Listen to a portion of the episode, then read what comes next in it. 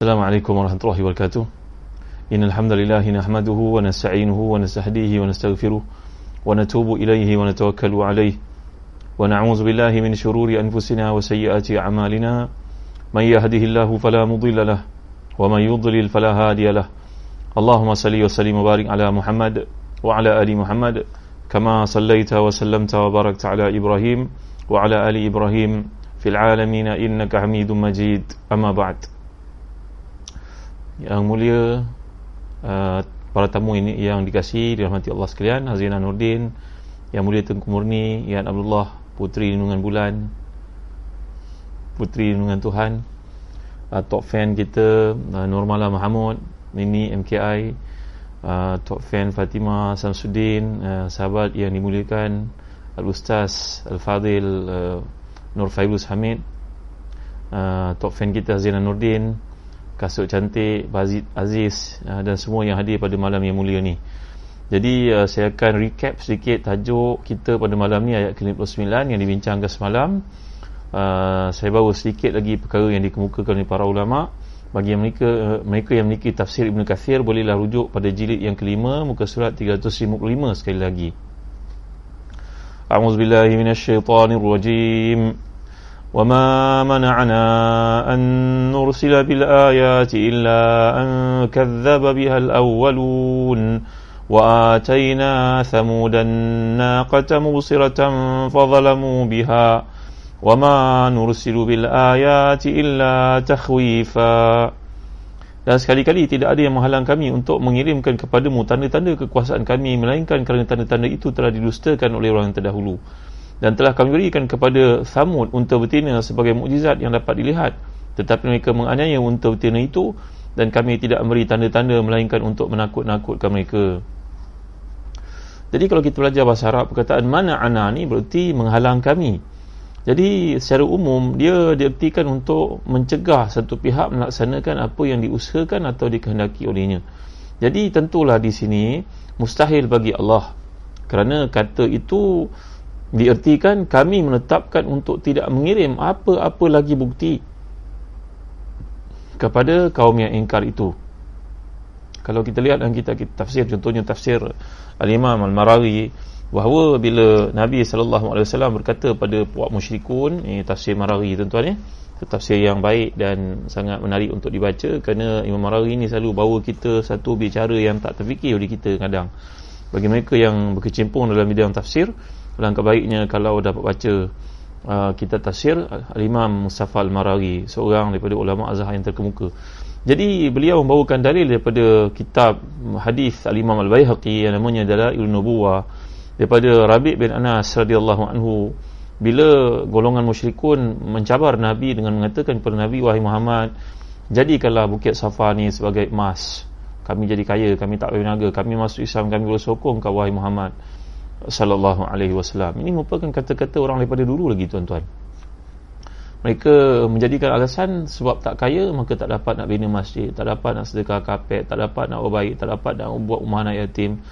Sebenarnya ini hanya hanya alasan zaman berzaman, daripada zaman Qarun lagi.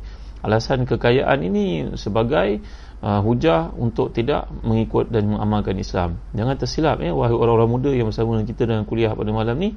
Janganlah kalian menyangkakan bahawa ukuran kepada kemajuan Islam itu hanya dengan kekayaan. Kita kena berdaya maju, kita kena ada kereta besar macam orang-orang kafir itu. Tak salah, tapi jangan sampai anda terheret melakukan benda-benda haram. Itu maksudnya. Kerana golongan musyrikun dahulu menjadikan hujah, alasan untuk tak ikut Nabi kerana Nabi miskin. Muhammad tukarlah bukit Safa. Tuan-tuan tahu bukit Safa? Kalau kita melaksanakan umrah ataupun haji, kita lihat bukit Safa tu telah pun dikerat-kerat. Asalnya dia bercantum dengan bukit Kubais. Kubais yang sebahagiannya telah pun dijadikan istana the late Raja Fahad dahulu, King Fahad dahulu.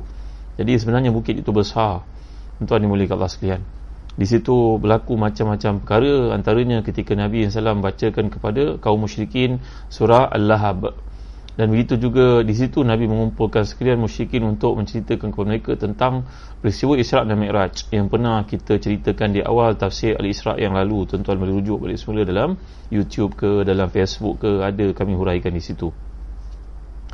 Jadi golongan musyrikun datang bertemu dengan Nabi dan berkata, wahai Muhammad, mengapa engkau tidak datangkan bukti seperti yang berlaku kepada kaum Nabi Saleh? Sebagai contohnya, dia menjadikan bukit itu unta, unta betina dengan anaknya sekali. Maka jadikanlah bukit uh, Kubai sini, bukit Safa ini sebagai emas. Kami jadi kaya, kami bantu engkau wahai Muhammad. Ini kata-kata pelecehan, pele- melekehkan tuan-tuan.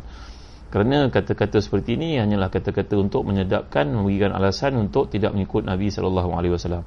Maka Nabi telah berkata kepada mereka, in syi'tum da'utullaha fa anzalaha alaikum fa in asaitum halaktum fa qalu la nuriduha. Mereka berkata, kalau kamu benar-benar nak benda ini terjadi, aku boleh mohon kepada Tuhanku, lalu Allah akan menjadikan perkara tersebut seperti yang kau katakan. Bukan Marawi tuan-tuan ni, bukan Nurilis, bukan Marawi. Maraghi, Maraghi, Ghain, ha, Maraghi ya, Imam Al-Marari. Ha, bagus uh, Nurilis, terima kasih kerana banyak nota yang telah pun dihasilkan sepanjang kuliah ni. Nanti kita boleh terbitkan bersama-sama di Telaga Biru eh. Ha. Jadi Nabi telah mengatakan mereka, kamu mencabar aku untuk meminta Tuhanku supaya uh, bukit Safa ini ditukarkan menjadi emas. Aku boleh buat. Tapi kamu nak beriman tak lepas tu? Kalau kamu tak beriman, kamu akan dihancurkan seperti yang berlaku kepada kaum Nabi Saleh, kaum Thamud yang kita bincangkan semalam. Maka golongan musyrikun menjadi getar. Kerana saya telah bawakan gambaran kepada tuan-tuan, kita memujuk anak kecil untuk makan ubat lain daripada kita memujuk orang tua untuk makan ubat. Kalau anak-anak itu dipujuk untuk makan ubat, tentulah kita kena bagi gula-gula kepadanya, bawa dia berjalan, uh, gembirakan dia dahulu, bagi kepadanya janji-janji tertentu, baru bagi makan ubat. Tapi kalau orang tu dah dewasa, tentulah tak perlu melakukan perkara tersebut. Dia sendiri kena faham kebenaran ubat itu untuk menyelamatkannya, memberi kepadanya rawatan, menyihatkannya sebagai contoh. Maka kematangan peristiwa-peristiwa yang berlaku dalam Al-Quran dan dilihat oleh orang Arab yang ada di semenanjung tanah Arab itu di Yaman. Baik ada peristiwa yang disebut tentang Sabak, dan kemudian mereka nak menuju ke Syria, mereka lalu kawasan yang namanya uh, Madain Saleh, yang mereka lihat uh, gunung-gunung tersergam dengan binaan-binaan rumah yang cantik di diukir, dipahat batu-batu itu menjadi gunung-gunung, menjadi mahligai-mahligai yang besar, tiangnya sahaja berapa pemeluk seorang lelaki dewasa. Tuan-tuan dimuliakan Allah sekalian, tapi semua itu telah dimusnahkan oleh Allah kerana padamdama alaihim rabbuhum bizambihim fasawaha. Allah telah pun menghancurkan tempat itu kerana keengganan, keingkaran mereka dan juga pemberontakan mereka terhadap mukjizat yang Allah utuskan kepada Nabi yang mulia Nabi Saleh alaihissalam. Kalau tuan-tuan ada peluang nanti nak pergi umrah, boleh dah pergi dengan Azazan Travel. Terima kasih Azazan Travel kerana menaja kuliah kita pada malam ni. Dan uh, kita akan bawa tuan-tuan untuk pergi ke tempat ini. Perjalanan bukan setakat umrah, tapi umrah penuh tarbiyah insya-Allah. Ha, bukan setakat hiburan, bukan setakat ibadah biasa, tapi kami akan huraikan tafsiran Al-Quran. Ini kelainan yang cuba kita adakan. Dan bila pulang nanti kita ada after after after trip punya muhasabah untuk pastikan skala keimanan kita tak menurun tuan-tuan ya. Inilah yang cuba kita adakan, ukhuwah, pertemuan, menjalinan WhatsApp group sekurang-kurangnya, supaya adanya pemantauan iman tak berkurangan pulang dari ibadah yang penting, umrah ataupun haji bersama kami insya-Allah ya. Jadi tuan-tuan dimuliakan Allah sekalian, ayat ini uh, telah pun saya huraikan panjang lebar semalam dalam peristiwa yang berlaku seperti disebut oleh Imam Ibn Kathir dalam Qisasul Anbiya, bahawasanya uh, dalam Qisasul Anbiya bahawasanya ini adalah satu perkara yang tidak terdapat dalam kitab Taurat, dihuraikan lanjut oleh Allah dalam Quran sebagai membuktikan Quran daripada Allah. Dan orang Yahudi yang terpinga-pinga mendengar cerita ini kerana tiada huraian tersebut dalam kitab mereka, sepatutnya menjemput mereka untuk menyertai rombongan keimanan yang dipimpin oleh Rasulullah sallallahu alaihi wasallam. Tapi malangnya perkara itu tidak berlaku. Hidayah itu milik Allah Subhanahu wa taala. Kemudian kita masuk kepada ayat ke enam puluh dari surah Isra ni tuan-tuan. A'udzubillahi minasyaitonir rajim. Wa iz qulna laka inna rabbaka ahata bin nas وما جعلنا الرؤيا التي أريناك إلا فتنة للناس والشجرة الملعونة في القرآن ونخوفهم فما يزيدهم إلا طغيانا كبيرا. Yang bagi memiliki tafsir Ibn Kathir uh, yang warna biru ni tuan-tuan, uh, takut ada tafsir Ibn Kathir versi lain yang kita rujuk, yang warna biru ini jilid kelima buku surat tiga ratus sembilan puluh tujuh eh. Terjemahannya, dan ingatlah ketika kami wahyukan kepadamu, sesungguhnya ilmu Rabbmu meliputi semua manusia. Dan kami tidak menjadikan mimpi yang telah kami perhatikan, perlihatkan kepadamu, melainkan sebagai ujian bagi manusia. Dan begitu juga pohon kayu yang terkutuk dalam Quran. Dan kami menakut-nakutkan mereka, tetapi yang demikian itu hanyalah menambah besar penderhakaan mereka uh, kepada Allah Subhanahu Wa Taala. Jadi dalam ayat ini, kata Imam Ibn Kathir dalam terjemahan yang ada di tangan saya pada waktu ini, tuan-tuan, ingatlah ketika kami wahyukan kepadamu, sungguhnya ilmu Tuhanmu meliputi semua manusia. Kata Mujahid, Urwah bin Az-Zubair, Al-Hasan, kecadar lain artinya. Maksud di sini Allah melindungimu dari segala tipu, hela, kejahatan golongan musyrikin. Jadi Nabi mendapat perlindungan daripada Allah Subhanahu Wa Taala. Nabi tidak akan dapat diapa-apakan oleh musyrikun, oleh Yahudi, oleh golongan yang berniat jahat terhadap baginda sallallahu alaihi wasallam. Wa ma ja'alna ar-ru'ya allati araynaka illa fitnatan lin-nas. Kami tidak jadikan mimpi yang telah kami perlihatkan kepadamu melainkan sebagai ujian bagi manusia. Menurut Imam Bukhari meriwayatkan daripada Ibn Abbas, berkenaan ayat ini, maksud uh, ar-ru'ya yang dikehendaki di sini adalah uh, ru'ya basariyah ainiyah, iaitu penglihatan yang bersifat penglihatan mata, fizikal. Dia bukan, kerana bahasa Arab dipanggil ru'ya juga, merujuk kepada mimpi. Dia bukan manamiyah, bukannya ruhiyah, ia bukannya perjalanan kerohanian seperti dikatakan sebahagian daripada para ahli tafsir, mereka tersilap padanya. Kerana maksud yang dikehendaki oleh Allah di sini adalah penglihatan uh, fizikal.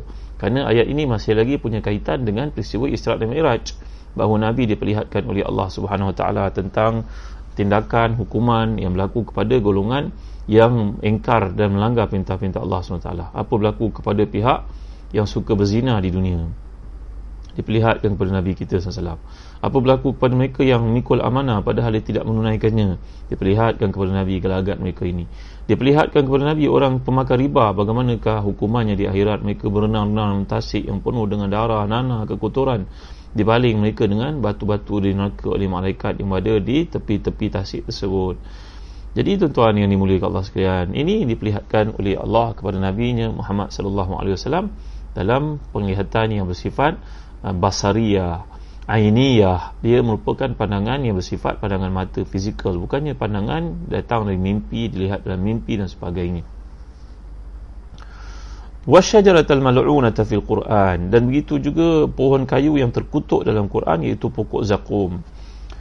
Kalau kita belajar bahasa Arab, kata Al-Imam Mustafa Al-Maraghi dan tafsirnya, ini dipanggil satu bab dalam bahasa Arab uh, min babi tausiah, iaitu satu pendekatan dalam bahasa Arab. Bila Allah Subhanahu Wa Taala menyebut tentang uh, pokok ini, pokok yang terlaknat, uh, sedangkan pokok itu diciptakan oleh Allah Subhanahu Wa Taala, siapa pula yang melaknatnya?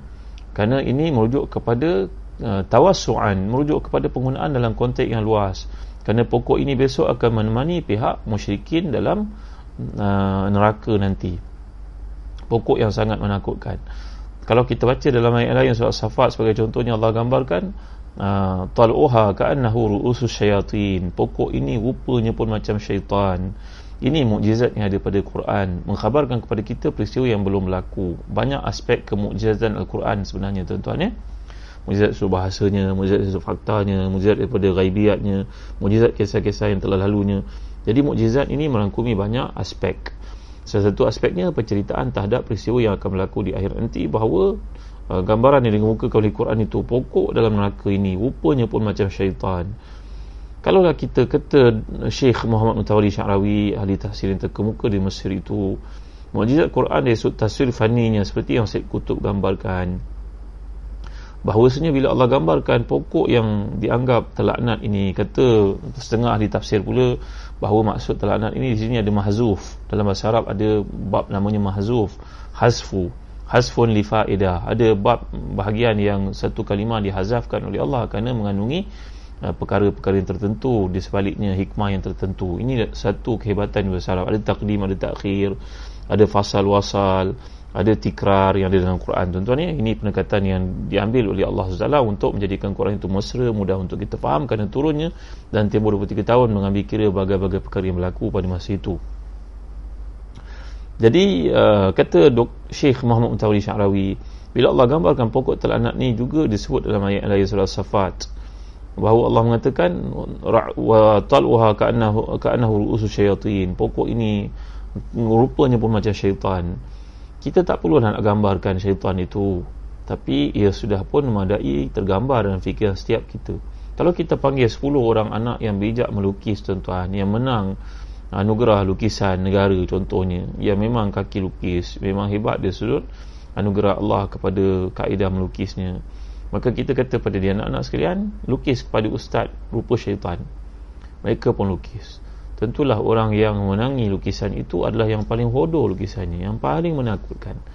Jadi memadailah bila Quran menggunakan sesuatu perkataan. Ini namanya tajsid, kerja Imam Uh, Sayyid Qutb dalam kitabnya bertajuk Taswir Fani, iaitu satu aspek kemujizatan Quran yang pernah dijelaskan oleh para a'immati tafsir daripada ulul aimmatil balagha.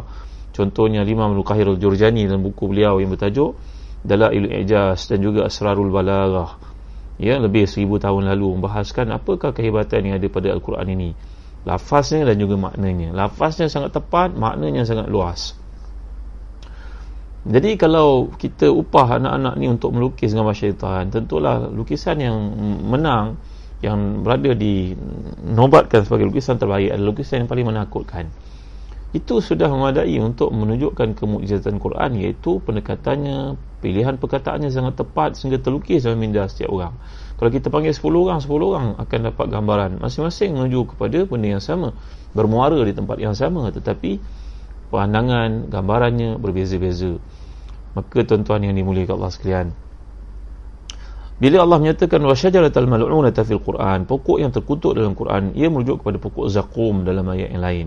Demikianlah riwayat daripada Imam Ahmad, Al-Razak dan selain daripada mereka dari Sufyan bin Uyainah. Ini juga merupakan riwayat daripada Al-Aufi daripada Ibn Abbas.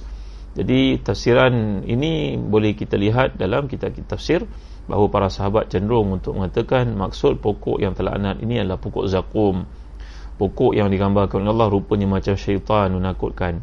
Ketika ayat ini dibacakan Nabi sallallahu alaihi wasallam kepada golongan musyrikin, datanglah Abu Jahal yang sombong itu dan berkata, Muhammad ini dia mengatakan dalam neraka besok yang panas itu ada pokok tumbuh, masuk akal kamu tak?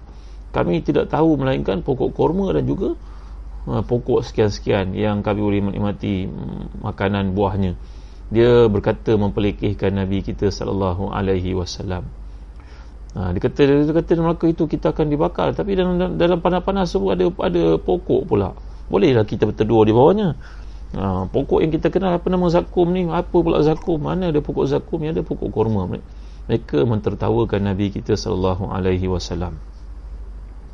Jadi ini mengikut, mengikut riwayat kebanyakan para ahli tafsir.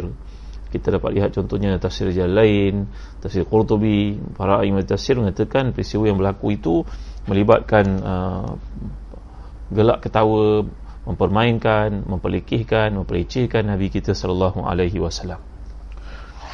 Begitu juga dikatakan seorang bernama Abdullah bin Az-Zubairah. Ini juga merupakan seorang musuh Allah Subhanahu wa taala seperti Abu Jahal laknatullah alaihi. Dia berkata bahawa dia panggil Nabi Ibn Abi Kabsyah. Dia panggil Nabi ni Ibn Abi Kabsyah. Ini panggilan memperlekehkan Nabi sallallahu alaihi wasallam, tuan-tuan. Tawa'adakum binarin tahrikul hijara. Muhammad berkata dalam neraka itu api sangat panas, sampai api itu boleh membakar. Waquduhan nas wal hijara, boleh bakar batu-batu. Tapi yang menggelakkan aku, menyebabkan aku tertawa, mengilai ketawanya musuh-musuh Allah ni, tuan-tuan, berkata Muhammad kata dalam neraka tempat kita duduk besok ada pokok, bolehlah kita berteduh di bawahnya. Maka kata Abdullah bin Az-Zubairah ni bahawa Muhammad menakutkan kita dengan zakum. Zakum ini mana ada pokok zakum? Yang ada pokok tamar dengan pokok zabat. Ha, pokok zabat ni sini pokok yang ada di tanah uh, Hijaz, yang mana orang-orang memanfaat daripadanya. Jadi mereka mempermain-mainkan Nabi kita sallallahu alaihi wasallam. Sedangkan kata Sheikh Mustafa Al-Maraghi dan tafsirnya, kenapa pula kita kena ketawa bila Allah menyatakan dalam neraka itu ada pokok tumbuh? Sedangkan kalau kita mengkaji di sudut sains, air yang sejuk yang kita minum itu pun mengandungi unsur-unsur bahan api. Kerana air itu terdiri daripada apa, tuan-tuan? Apa saya pun tak ingat. Hidrogen, oksigen eh H dua O eh hidrogen itu adalah bahan bakar, tuan-tuan di mereka sekalian. Demikian juga kalau kita kaji banyak benda, pokok dan sebagainya, semua mengandungi unsur-unsur bak, kebak, unsur-unsur yang boleh terbakar.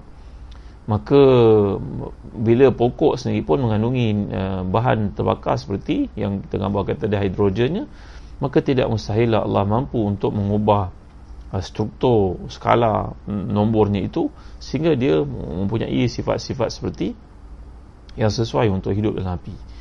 Tuan-tuan hati dan dikasih sekalian, kalau kita perhatikan bumi ini sebenarnya adalah api, air itu api, pokok-pokok, batu-batu, semuanya mengandungi bahan-bahan api seperti yang dikatakan tadi, hidrogennya. Tuan-tuan dan hadirin dikasihi sekalian, jadi inilah yang Allah gambarkan dalam ayat, وَمَا جَعَلْنَا الرُّؤْيَا الَّتِي أَرَيْنَاكَ إِلَّا فِتْنَةً لِلنَّاسِ. Kami tidak jadikan apa yang kau lihat itu, wahai Nabi, makna ru'ya yang digambarkan tadi adalah ru'ya basariyah. Ra'a, kata ru'ya, ru'ya basariyah makna penglihatan mata, bukannya ru'ya manamiyah, bukannya mimpi. Jadi apa yang kami perlihatkan kepadamu wahai Muhammad sallallahu alaihi wasallam, yang kamu lihat manusia yang dikenakan hukuman kerana perbuatan-perbuatan mereka di dunia, ianya telah pun kami nampakkan kepadamu wahai Muhammad, walaupun dia belum laku lagi, mereka belum mati pun lagi. Telah turun ayat tabat yada abi lahab wa tab, Abu Lahab masih hidup lagi tapi telah turun ayat kecaman, ancaman, peringatan, amaran terhadap Abu Lahab ini. Maka begitu juga Nabi diperlihatkan peristiwa yang akan berlaku di akhirat terhadap golongan yang ingkar, yang melanggar perintah, yang kufur terhadap Allah subhanahu wa taala, kufur terhadap Nabi kita sallallahu alaihi wasallam. Maka bila menceritakan perkara itu, Isra' Mi'rajnya, peristiwa itu menjadi fitnah. Fitnah. Sebab dalam riwayat Al-Hakim mengatakan di kalangan sahabat-sahabat Nabi pun ada yang murtad selepas Nabi menceritakan kepada mereka tentang peristiwa Isra' Mi'raj itu, kerana bagi mereka ia langsung tidak masuk akal. Tapi bila dibawa kepada uh, Abu Bakar As-Siddiq radhiyallahu anhu, maka Abu Bakar mengatakan, wallahi inni la usaddiqu fima ab'ad min dhalik. Demi Allah aku membenarkan walaupun sahabatku itu Muhammad sallallahu alaihi wasallam, maksudnya menceritakan aku lebih daripada apa yang kamu dengar, aku tetap akan beriman padanya. Dan mulai hari itu Abu Bakar telah pun diberi pangkat yang sangat tinggi oleh Allah dengan nama As-Siddiq. Waladhi ja'a bisidqi wa saddaqa bihi, yang telah kita tafsirkan sebelum ini, salah satu orang yang mempunyai pangkat tinggi seperti itu adalah Abu Bakar, kerana keimanannya tidak boleh dipertikaikan langsung. Jadi uh, tuan-tuan hati dan dikasihi sekalian, ada setengah para ulama mengatakan bahawa ayat ini menceritakan tentang uh, pokok wasyajaratal mal'unata fil Quran. Mereka memahami pokok ni dalam konteks yang lebih luas daripada apa yang kita bincangkan. Iaitulah bila turun ayat ini Nabi membacakan kepada musyrikin. Musyrikin mentertawakan Nabi, mengatakan bagaimana dalam neraka yang boleh membakar batu itu pokok boleh hidup, sedangkan pokok itu sifatnya sejuk, perlu kepada air, dia tidak boleh kena api. Maka setengah ahli tafsir, ilmuwan berkata, maksud pokok kat sini kalau kita belajar bahasa Arab, syajarah. Syajarah ni maknanya memiliki cabang. Itu sebab kalau orang yang bersisi, yang bergaduh, yang berdebat, kita panggil musyajarah.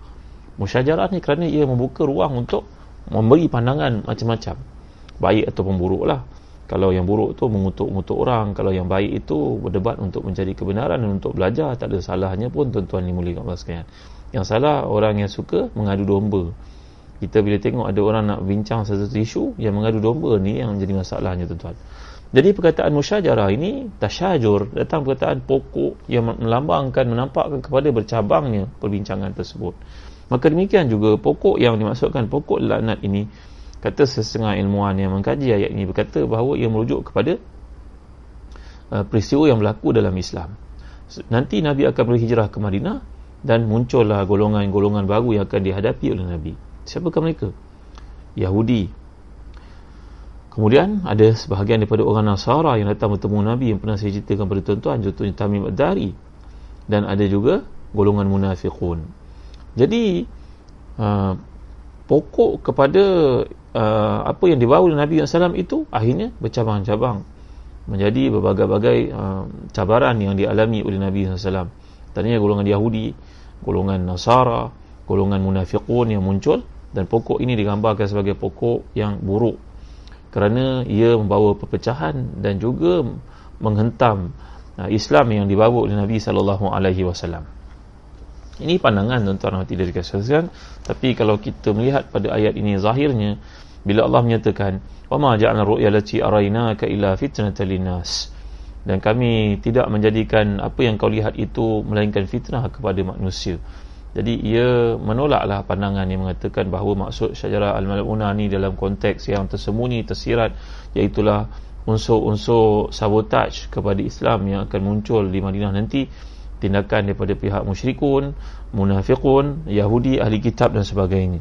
Jadi uh, tuan-tuan dan hati yang dikasihkan, jadi bila kita lihat ayat ini, ru'yah ni bahawa kata yang dipilih bertujuan mengisyaratkan tentang cepatnya peristiwa itu berlaku, walaupun ia merujuk kepada ru'yah ini bersifat basariyah, ainiyah, dia benda yang nampak, yang berlaku pada fizikal. Nabi lalui benda itu dalam Isra Mi'raj, penglihatan Nabi yang dibuka oleh Allah untuk melihat peristiwa-peristiwa yang akan berlaku di akhirat nanti, hukuman yang bakal dikenakan. Jadi ia walaupun berlaku secara zahir, iaitu penglihatan zahir Nabi, tetapi ia berlaku begitu cepat dalam masa kurang dari semalaman. Maka ini mengisyaratkan tentang cepatnya peristiwa itu berlalu, kejadiannya berlaku pada waktu malam. Jadi halnya seperti mimpi yang juga terjadi sangat cepat dan seringkali kita lalui pada malam hari. Ini kata-kata para ulama lah tuan-tuan eh. Jadi ada yang mengatakan maksud ini mimpi. Penganut fahaman ini beza pandangan apakah mimpi yang dimaksudkan itu. Aa, ada yang berpendapat mimpi tentang terbunuhnya kaum musyrikun dalam perang Badar, atau mimpi Nabi tentang jumlah kaum musyrikin dalam perang itu, atau mimpi Nabi memasuki Masjidil Haram yang telah sekian lama dikuasai oleh pihak musyrikun, latadkhuluna Masjidil Haram aminina muhalliqina ru'usakum wa muqassirin la takhafun. Jadi pendapat-pendapat ini kalau kita lihat, mereka berkata ia adalah mimpi, ia bukannya pandangan zahir seperti yang saya jelaskan tadi.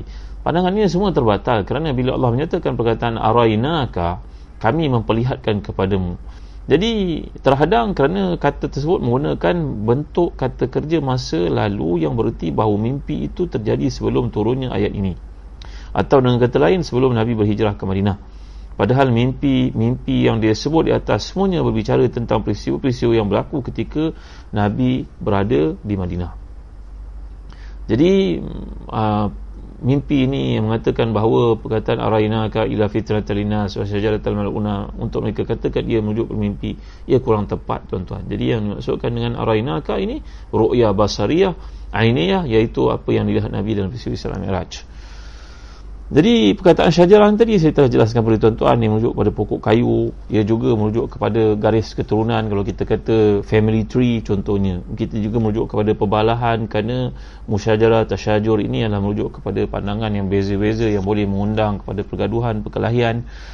Jadi uh, kita akan lihat, kita telah pun bincangkan bahawa makna syajaratul mal'una, mal'una ni dipakai dalam bab uh, tawassu'an, kata Imam uh, Mustafa Al-Maraghi, bahawa maksud di sinilah pokok yang berada dalam syurga, berada dalam neraka untuk menaungi golongan yang terkutuk dan dilaknat oleh Allah.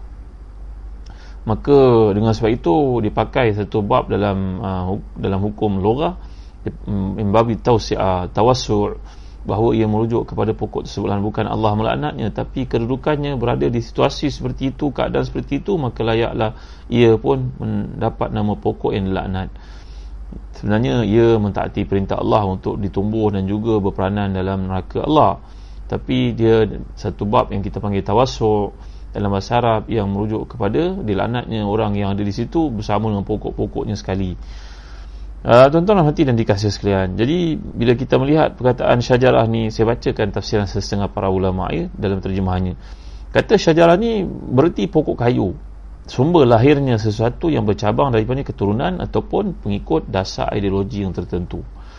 Jadi Nabi pun menyifatkan diri Nabi dan juga Ali bin Abi Talib sebagai min syajarah wahidah. Nabi menyatakan bahawa aku dan Ali ini daripada syajarah wahidah, pokok yang satu, keluarga yang sama. Jadi kalau kita perhatikan, maksud pokok yang terkutuk dalam konteks saya ini adalah uh, seperti pokok yang memiliki cabang-cabang, yang mereka ni memiliki kelangsungan hidup, dan uh, mereka menjadi fitnah, ujian bagi umat Islam.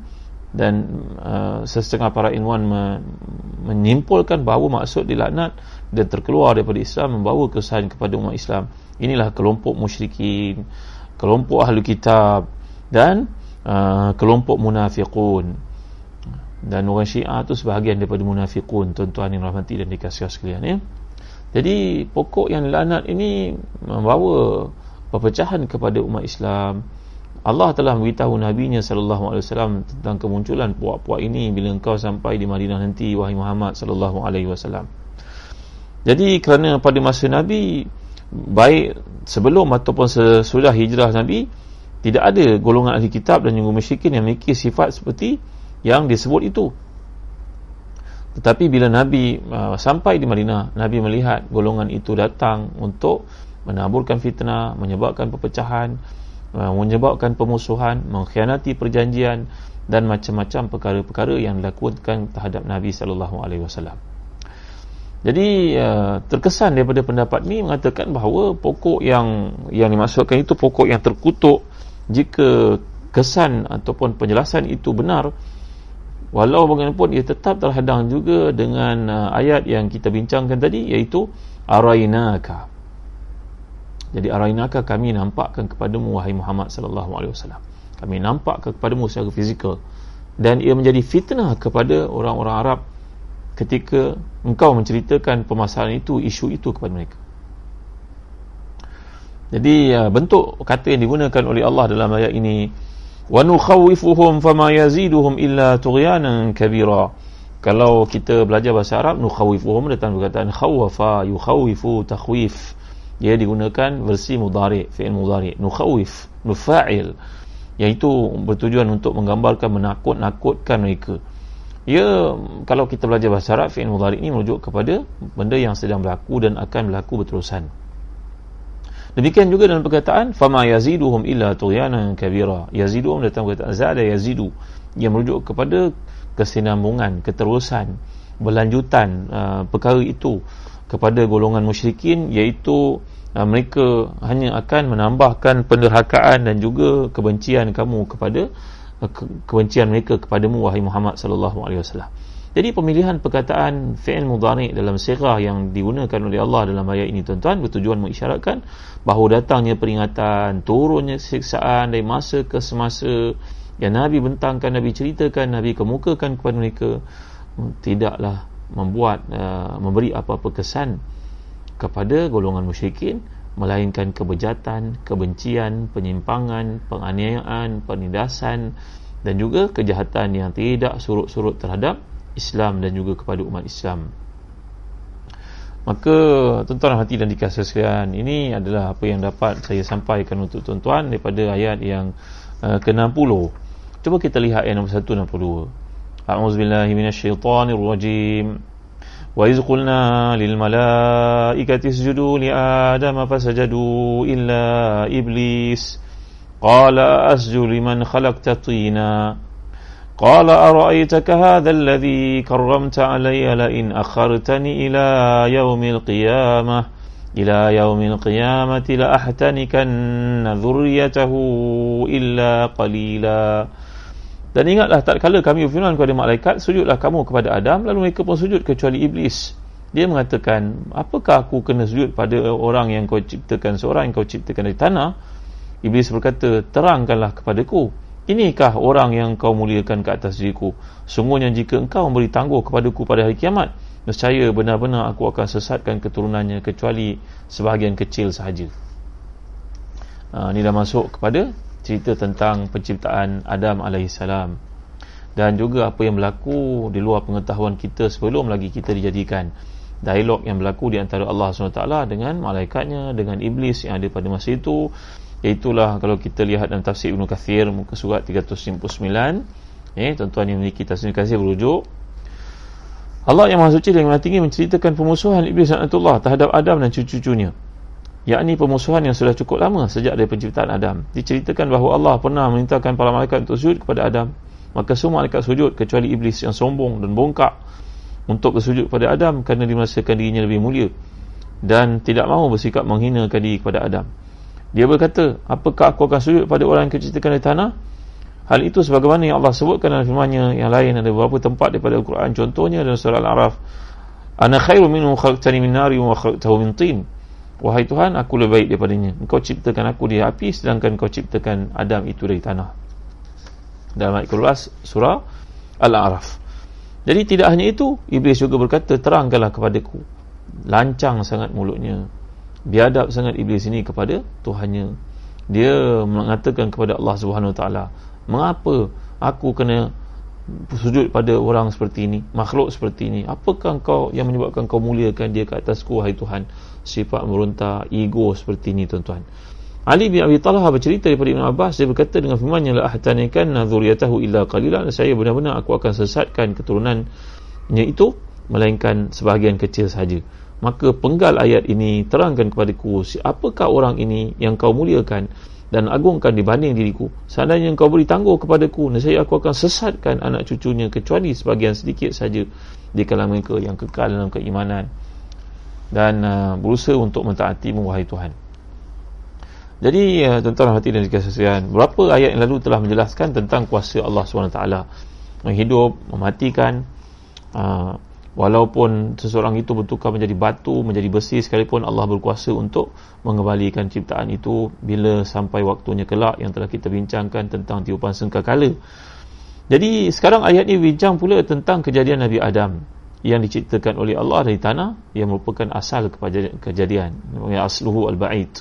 Kalau kita ni aslun al-qarib, asal kita adalah daripada Yamani, tapi asal usul datuk kita Nabi Adam itu diciptakan oleh Allah dari tanah, di permukaan bumi yang berbagai-bagai tempat diambil oleh Allah Subhanahu Wa Taala.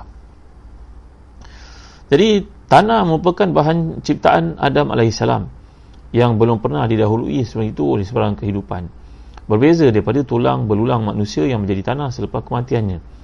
Jadi dalam ayat yang telah kita bincangkan, rufatan izaman wa rufatan, tulang yang telah reput, ini ada kaitan juga dengan ayat yang sedang kita bincangkan.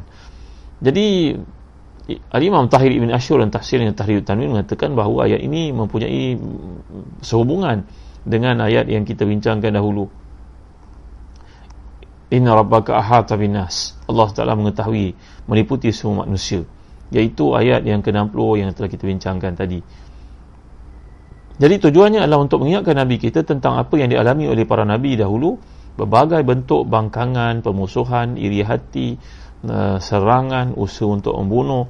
Namun apa pun yang berlaku, yang memusuhi mereka dan membenci mereka, ada juga yang mengakui keutamaan mereka, iaitu hamba-hamba Allah yang terpuji, yang mengikut mereka, yang dipanggil sebagai sahabat dan juga dipanggil sebagai hawariyun, menyokong Nabi-Nabi walaupun ada tentangan-tentangan yang berlaku kepada mereka. Jadi uh, seperti juga Nabi Adam alaihissalam dipuji dan dihormati oleh malaikat. Dan kedua kelompok hamba Allah sama ada yang taat ataupun derhaka ni akan berulang-ulang dalam kehidupan kita, tuan-tuan dimuliakan Allah sekalian. Nabi punya penyokong, punya penentang. Macamlah ketika Adam diciptakan oleh Allah, penyokongnya lah malaikat, penentangnya lah iblis. Jadi zaman ke zaman menyaksikan tradisi ini berlanjutan, berterusan.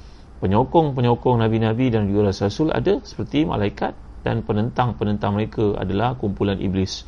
Tetap akan ada, tuan-tuan dimuliakan Allah sekalian. Ini kata Tahir Ibn Ashur, satu istintaj yang menarik daripada ayat yang uh, dibincangkan. Jadi ayat ini juga dihubungkan dengan ayat lalu, huraian tentang ciptaan manusia yang pertama, pemusuhan manusia dengan syaitan mengakibatkan sebagai manusia enggan percaya. Jadi ayat ini menyatakan, dan di samping mengingat apa yang Allah wahyukan kepadamu tentang kuasa dan pengetahuan Tuhan yang meliputi segala sesuatu. Dan uh, ketika Allah menjadikan Adam, sujudlah kamu semua kepada Adam, lalu mereka semua sujud sedangkan iblis enggan. Dia berkata, kenapa aku kena sujud kepada makhluk seperti ini? Apakah kelebihannya yang menyebabkan kau muliakan? Jadi syaitan telah meminta kepada Allah, anzirni ila yaumi yub'atsun, qala innaka minal munzirin ila yaumil waqtil ma'lum. Allah telah beri keizinan kepada iblis ini agar panjang umurnya untuk dia melakukan agenda penyesatan manusia kerana kedengkian, kebencian, takaburnya kepada uh, Adam alaihissalam. Dalam Qisas Al-Anbiya oleh Imam Ibn Kathir mengatakan, ceritakan bahawa pernah iblis yang datang merayu kepada seorang Nabi Allah subhanahu wa taala, sama ada Nabi Musa ataupun Nabi Idris, berkata kepadanya, mintalah kepada Allah supaya diampunkan aku, aku nak tak mau menentangnya lagi. Maka Allah terus mewahyukan kepada Jibril, berkata kepada Nabi berkenaan untuk berkata kepada iblis, Allah, boleh aku boleh ampunkan kamu dengan syarat kamu sujud kepada kubur Adam alaihissalam. Maka Iblis berkata, waktu dia hidup aku tidak mahu sujud, ini kan pula kalau dia sudah mati aku nak sujud padanya. Sombongnya Iblis ni, tuan-tuan. Ini cerita yang sampai kepada kita dalam kumpulan cerita-cerita Qisasul Anbiya. Kalau kita belajar bahasa Arab, di sini ada berlaku istisna. Istisna ni pengecualian ya, illa. Dalam bahasa Arab, illa ni mempunyai fungsi yang tertentu, sama ada menunjukkan selepas itu ada kaitan mustasna dengan mustasna minhu ataupun tidak ada kaitan. Dan dalam bahasa Arab ini dipanggil sebagai istisna munqati'. Ha, dia bukan istisna mutasil. Dia ada beza begini, tuan-tuan ya. Kalau saya sebut kepada tuan-tuan, semua budak datang kecuali Muhammad. Maknanya Muhammad sebahagian daripada budak-budak sekolah. Semua budak datang kecuali Muhammad. Muhammad demam agaknya. Tapi kalau kita sebut ayat, saya tak nampak seorang pun kat sekolah melainkan kerusi saja. Beza tak tuan? Ah, Allahu Akbar, saya pergi kat masjid tu tak ada orang, yang ada tiang-tiang sahaja. Pernah dengar tak ayat ni? Dalam konteks ayat ni berbeza tuan-tuan. Ini dipanggil istisna muttasil dan juga istisna munqati'. Begini, kalau saya sebut saya pergi ke masjid tu nak ceramah, hampanya saya kerana yang ada tiang saja, tak nampak orang. Tiang ni banyak. Tiang bukannya manusia pun, tapi kita nak ceritakan kegersangannya masjid itu daripada orang yang datang. Orang tak suka datang ke masjid barangkali, orangnya dah pandai-pandai agaknya. Jadi kita gunakan istilah tiangnya saja yang tunggu kita mendengar kuliah kita. Pada tiang tu adalah satu benda jamid. Dia tak ada telinga, tak ada tak ada akal pun untuk fikir. Seolah-olah kita jadikan tiang tu lebih baik daripada manusia. Seolah nak sebut begitulah. Sedangkan tak layak pun disamakan, kerana tiang itu bukannya bukannya makhluk yang hidup, boleh bergerak macam manusia berfikir. Demikian juga kalau saya katakan tadi, yang saya nampak kat sekolah tu cuma kerusi saja, budak-budaknya tak datang pun. Jadi ini menunjukkan kerusi bukannya budak.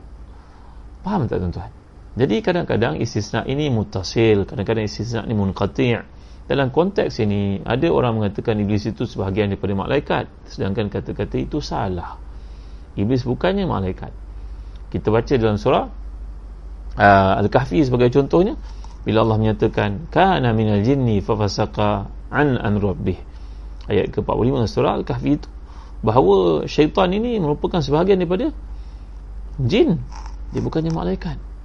Kana minal jinni fafasaqa an an rabbi, mereka ni sebahagian daripada jin. Jin, syaitan sama. Syaitan ini pangkatnya lebih tinggi kerana banyaknya kesesatan yang dibuat. Datang perkataan syaitana berarti ba'uda, ibta'ada. Ha, jadi perkataan ya, merujuk kepada syaitan ini kerana banyaknya kejahatan dibuat, pangkat yang digalas, diperolehi lebih tinggi daripada jin. Jin ini ada kalangannya yang masuk Islam. Jadi telah pun saya huraikan sebelum ni sedikit kisah tentang Uh, apa yang dimaksudkan dengan jin Islam ni, tuan-tuan yang mulia Allah sekalian. Jadi dalam ayat ini menceritakan tentang bahawa Iblis bukannya malaikat. Ini dalam contoh yang telah saya kemukakan, istisna munqati', iaitu apa yang dikecualikan tu tak ada kaitan pun dengan apa yang dikecualikan, tidak ada kaitan dengan yang sebelumnya. Macam saya sebutkan tadi, saya pergi ke sekolah, tak ada seorang kelibat budak pun melainkan kerusi saja saya lihat. Jadi kerusi itu bukan budak. Saya pergi ke masjid nak ceramah, yang ada tiang ni banyak, tiang ni banyak, orang ni tak ada pun. Tiang tu tak sama dengan manusia pun. Tapi kalau saya kata semua budak datang kecuali Muhammad, Muhammad tu sebahagian daripada budak. Itu namanya istisna muttasil. Tapi kalau tiang dengan orang yang pergi sembahyang tadi tak ada kaitan, dipanggil istisna munqati'. Begitu juga kerusi dengan budak-budak sekolah tadi, itu istisna munqati'. Dia berkataan qata'ah. Yang tadi istisna muttasil, dia berkataan ittasala, yang ada kaitan. Jadi dalam ayat ini Iblis tidak ada kaitan dengan malaikat.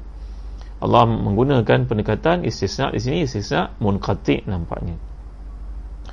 Jadi syaitan punya ikrar kepada Allah pada hari dia diusir daripada syurga kerana buatannya tidak mahu um, sujud pada Nabi Adam tadi adalah untuk menyesatkan manusia, kecuali illa qalila, kecuali yang sedikit sahaja yang akan dipelihara oleh Allah, iaitulah inna ibadi laisa alaika alaihim sultan. Ha, jadi apa yang siapa yang mengikut Islam, yang mentaati perintah Allah, mereka akan selamat daripada uh, tipu daya syaitan.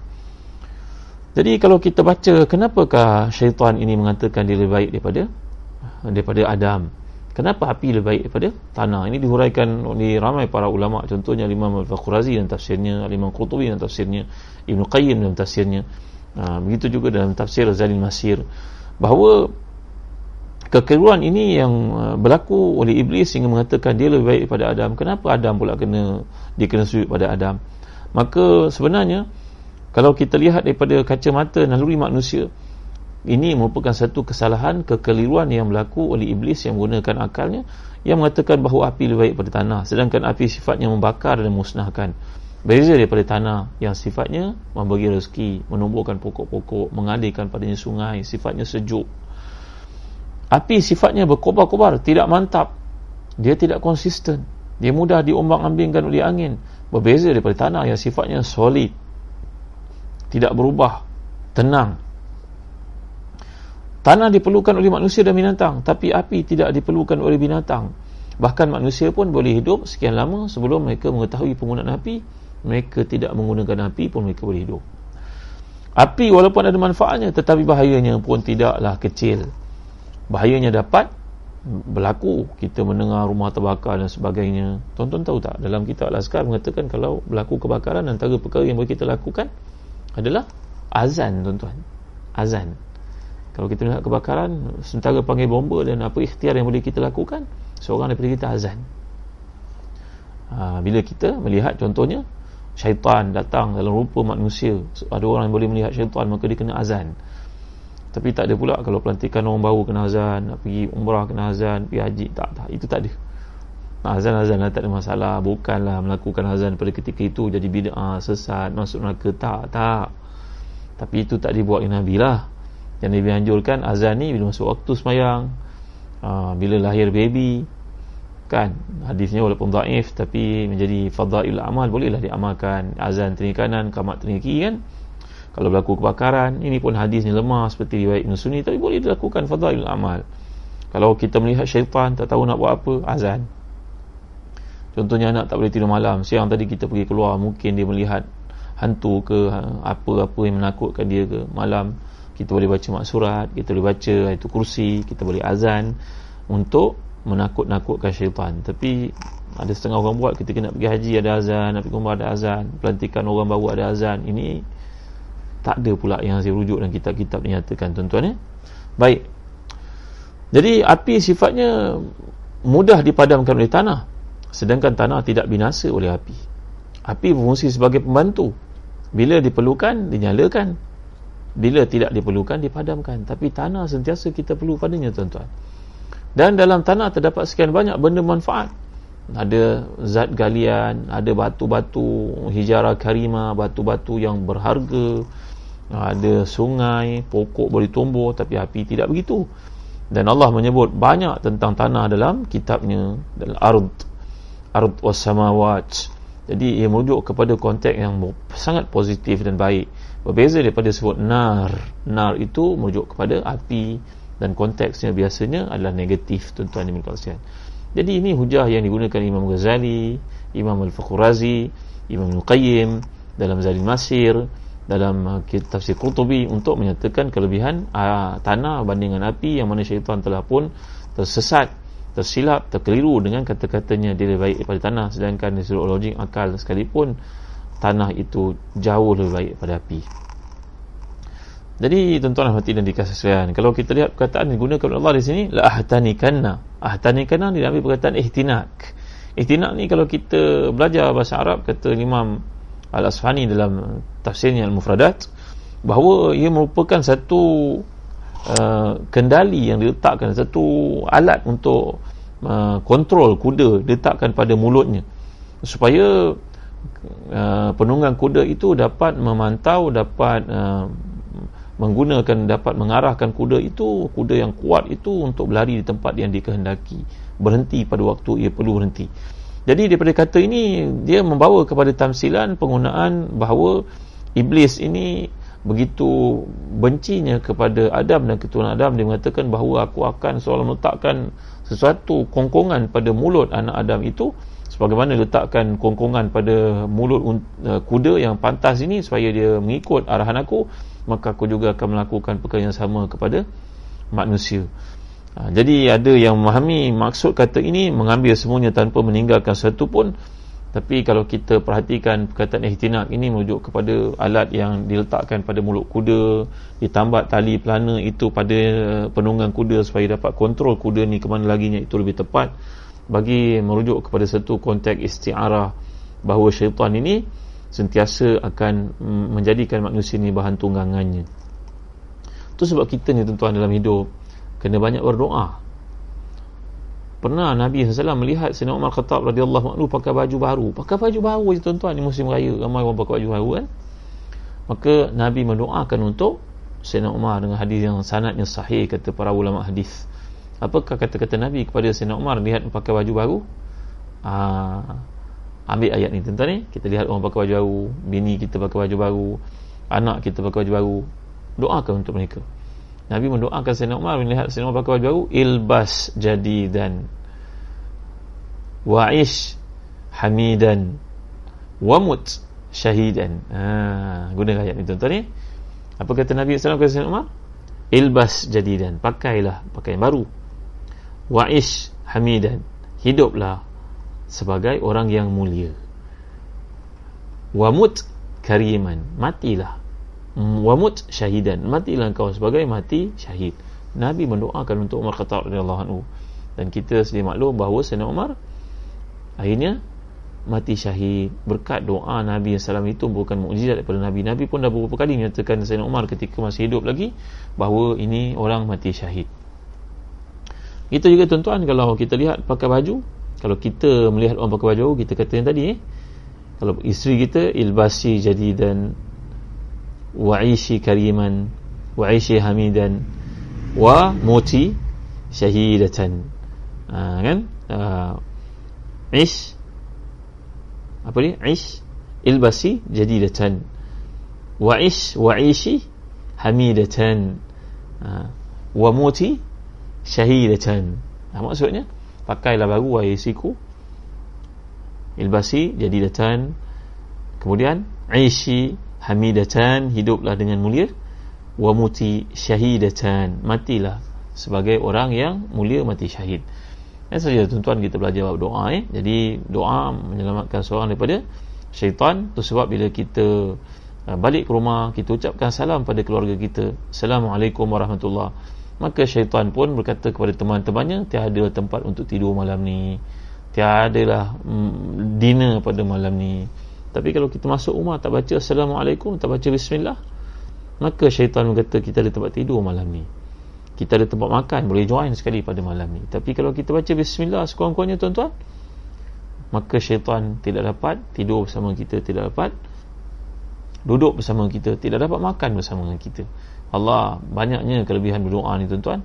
Kalau kita pula yang pakai baju baru, aa, diajar kita dalam satu hadis sahih riwayat Ahmad dan lain tuan-tuan, kalau kita pakai baju baru, kita kata alhamdulillahillazi kasani ma wari bihi awrati wa tajammalu bihi fi hayati.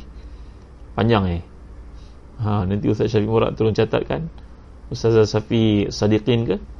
Ha, siapa yang rajin tolong catatkan doa ni. Nanti banyak lagi doa untuk kita belajari dalam ayat-ayat berikutnya untuk mengelakkan syaitan memperdaya kita. Siapa yang pakai baju, baju baru, riwayat Al-Hakim, Ahmad dan sebagainya, sanad yang sahih. Alhamdulillahillazi kasani bihi kasani ma wari bihi awrati wa tajammalu bihi fi hayati. Kalau kita baca doa ni, kalau pakai baju tuan-tuan, baju baru, ya Allah, syukur padamu yang telah memberi aku pakai pakaian ini dapat tutup aurat aku, dan aku pun uh, menghargai nikmat cantik pakaian baru ini.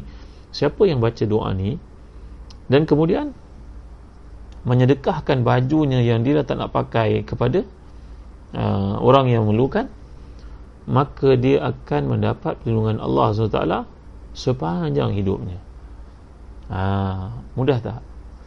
Kita ni selalu pakai baju baru kan? Tak musim raya pun pakai baju baru juga. Kalau tak beli, nanti isteri tolong belikan, baiknya isteri kita eh tuan-tuan. Jadi dalam hadis ni mengajar kita, bila kita pakai pakaian baru, jangan lupa doa alhamdulillahillazi kasani ma wari bihi awrati wa tajammalu bihi fi hayati. Alhamdulillah, syukur pada Allah yang telah memakai aku pakaian baru ni. Tan, dalam hadis lain mengatakan tanpa susah payah daripada aku, bukan aku yang menjahitnya, bukan aku yang tanam pokok kapasnya, orang lain tanam, mesin cantik-cantik jadikan kain, tolong jahit, aku ni pakai saja, serban dekat kepala ke, ataupun kopiah yang kita pakai ke, atau tudung ke, baca doa ni tuan-tuan. Dan satu lagi perkara, baca doa ni dan sedekahkan apa yang kita dah tak mahu kepada orang, yang masih elok kepada orang. Syaratnya barulah Allah akan lindungi kita sepanjang hidup kita. Kalau baca saja tak cukup, baca dan kena sedekah baju yang kita tidak mahu gunakan lagi. Kadang-kadang dalam hidup ni kita masih sayang pada pakaian kita tuan-tuan eh? Fikir sayang pakai baju ni, nak pakai lagi tapi tak pakai pun akhirnya. Maka dalam hadis ni mengajar kita satu adab yang penting. Bila dapat baju baru, baca doa ni, alhamdulillahillazi kasani ma uwari bihi aurati wa tajammalu bihi fi hayati. Dan yang kedua, sedekahlah baju yang kita dah tak mahu itu kepada orang memerlukan. Allah punya jaminan akan memberi perlindungan kepada kita sepanjang hidup kita. Ha. Ya tuan-tuan, perlindungan daripada macam-macam ya tuan-tuan. Perlindungan daripada susah hati, perlindungan daripada stres, perlindungan daripada sakit-sakit bahaya, kan banyak ini orang kena kan. Perlindungan daripada ditipu orang, macam-macam perlindungan. Jadi mudah-mudahan Allah memberkati kita dengan sedikit tazkirah pada malam ni. Ha, sajalah ingat mengingatkan tuan-tuan ya. InsyaAllah pada malam esok saya akan bawakan cerita tentang sahabat Nabi yang sangat mulia bernama Thumamah bin Uthal. Apakah kaitannya dengan peristiwa ini? Thumamah adalah seorang ketua Bani Hanaf- Hanafiyah. Dia dialah merupakan orang yang pertama menunaikan umrah. Ah, eh. Bagaimana ceritanya besok saya akan bawakan kepada tuan-tuan. Jangan ke mana-mana, tolonglah panjang-panjangkan video ni, share kepada sekalian sahabat handai kita, rakan taulan, kenalan, ahli karya, alumni sekolah. Sampaikanlah, mudah-mudahan ada jariah dalam apa yang kita lakukan. Sampaikan kepada semua orang keliling kita, adik keluarga kita. Mudah-mudahan mereka dapat memahami firman Allah ni. Alhamdulillah saya dapat baca lebih kurang sepuluh kitab tafsir untuk datang kepada tuan-tuan, maklumat-maklumat yang sangat berharga ni, yang bukan saya datangkan sendiri tuan-tuan. Ini semua adalah faedah yang dapat saya gali daripada kitab-kitab tafsir. Mudah-mudahan ada manfaat padanya. Terima kasih atas kehadiran tuan-tuan. Jangan lupa untuk share dan jangan lupa untuk uh, membelikan anak-anak kita, mendapatkan untuk anak-anak kita buku-buku dalam musim P K P ini supaya terisi kehidupan mereka dengan uh, bahan-bahan yang boleh dirujuk agar mereka tak ketinggalan dalam untuk ilmu tuan-tuan. Anak saya sendiri pun waktu di sekolah ni tak ada apa benda nak buat, dapatkan buku-buku. Kami di Telaga Biru memberikan buku-buku akademik dalam berbagai-bagai genre, mathsnya, sains, sejarah, geografi, bahasa Melayu, pendidikan Islam, bahasa Arab, semua ada, bahasa Inggeris, ditulis oleh guru-guru yang pakar J U, Jurulatih Utama, Jurulatih Utama Kebangsaan, guru cemerlang. Hargailah uh, kerja guru-guru yang sangat mulia ni eh. Dan kalau ada kalangan tuan-tuan juga merupakan guru-guru yang nak menulis bersama kami apa sahaja subjek, Telaga Biru sangat mengalu-alukan. Jangan lupa untuk subscribe w w w dot telaga biru dot net dot my. Ada banyak buku di situ, tafsir Quran ada, Quran berbagai-bagai jenis ada, buku kanak-kanak seperti tafsir mini kanak-kanak ada, dan uh, buku-buku terbaru daripada tulisan uh, ustaz-ustaz dan ustazah-ustazah yang terkemuka negara kita pun ada. Dan begitu juga buku-buku akademik. Alhamdulillah Telaga Biru telah pun uh, explore bidang baru ni untuk menambah peluang kita bekerjasama tuan-tuan. Jadi jangan lupa eh, ibu bapa, tuan-tuan, puan-puan, cikgu-cikgu, marilah sama kita bekerjasama untuk menyampaikan bahan-bahan ilmu yang penting ini kepada anak-anak kita, terisi masa cuti mereka dengan perkara manfaat. Dan demikian juga tuan-tuan yang minat untuk melakukan korban, jangan lupa untuk subscribe, untuk lihat, untuk berwhatsapp dengan Ustaz Faiz. Kami masih lagi giat untuk mengumpulkan korban bagi keperluan umat Islam di Syria, iaitu kambing. Kami biri-biri eh. Di Syria tidak ada melainkan kambing saja. Kami biri saja. Negara mereka negara perangan, hancur. Tak ada lembu, unta, jauh sekali unta di tempat yang panas. Syria negara sejuk untuk tuan-tuan eh. Jadi andai tuan-tuan berminat untuk melakukan korban bagi diri tuan-tuan ataupun kepada keluarga yang telah meninggal dunia, kita korban untuk mereka. Uh, jadi mudah-mudahan diterima oleh Allah Subhanahu Wa Taala seperti yang difatwakan dalam kebanyakan mazhab Islam. Dan begitu juga kita melakukan korban juga di Mekah. Tuan-tuan jangan sangkakan kita tidak ada ibadah haji tahun ni, uh, ditangguh ke tahun depan kerana COVID yang berlaku. Tidak ada uh, langsung korban di Mekah, ada. Orang miskin di Mekah ramai tuan-tuan sebenarnya. Kadang-kadang mereka ni rupa Melayu, lahir di sana tapi tak dapat kenyataan. Hidup mereka sangat susah. Mereka dat- datang kita ke sana, mereka dapat bekerja berkhidmat. Bila kita tak datang, mereka pun tak ada punya wang untuk belanja. Dan duduk ramai-ramai. Ya, macam rumah setinggan pun ada tuan-tuan. Jadi kita cuba untuk mengumpulkan uh, kambing dan juga unta, lembu untuk korban di Mekah. Jadi bagi tuan-tuan yang minat, tuan-tuan boleh berurusan dengan Ustaz Faiz Uh, di Azazan Travel. uh, InsyaAllah kita dapat lakukan korban untuk saudara kita di Syria dan negara peperangan, dan juga di Mekah untuk saudara kita yang kelaparan dan susah di sana. Walaupun kita tak buat haji, tapi ada orang miskin di sana. Dan rakyat Saudi menunaikan haji pada tahun ini. Jadi kita menyediakan korban ini untuk orang yang memerlukan di sana, yang telah kita kenal pasti. Baik tuan-tuan, setakat ini saja dulu. Jangan lupa untuk menghubungi Safwan Ibrahim untuk S P M, untuk dapatkan buku-buku S P M, P T tiga, aa, dan juga aa, U P K K, U P S R untuk gunaan anak kita pengisian masa cuti sekarang ni. Terima kasih tuan-tuan. Aa, setakat ini saja dulu. Wallahu a'lam. Sallallahu ala sayyidina Muhammad wa ala alihi washabihi wasallam. Alhamdulillahirabbil alamin. Allahumma ighfir lana dhunubana wa liwalidina warhamhum kama rabbawna shighara. Wa li jami'il muslimina wal muslimat al mu'minina wal mu'minat al ahya'i minhum wal amwat bi rahmatika ya arhamar rahimin. Allahumma inna ala dhikrika wa syukrika wa husni ibadatik. Allahumma ati nufusana taqwaha wa zakkiha anta khairu man zakkaha anta waliyuha wa mawlaha bi rahmatika ya arhamar rahimin. ربنا آتنا نورنا واغفر لنا إنك على كل شيء قدير.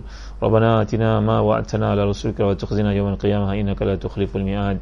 ربنا آتنا في الدنيا حسنة وفي الآخرة حسنة وقنا عذاب النار. وصلى الله على سيدنا محمد وعلى آله وصحبه وبارك وسلم. والحمد لله رب العالمين. Jangan lupa untuk share tuan-tuan, untuk follow Facebook Telaga Biru, Facebook Azazan Travel, dan juga Instagram Azazan Travel dan juga Telaga Biru. Dan tolonglah uh, sharekan dengan seramai, seluas orang yang kita kenal. Terima kasih. Setakat ini saja dulu. Sallallahu ala sayyidina Muhammad wa ala alihi wa sahbihi wa sallam. Walhamdulillahi rabbil alamin. Wa barakallahu fikum. Wassalamualaikum warahmatullahi wabarakatuh.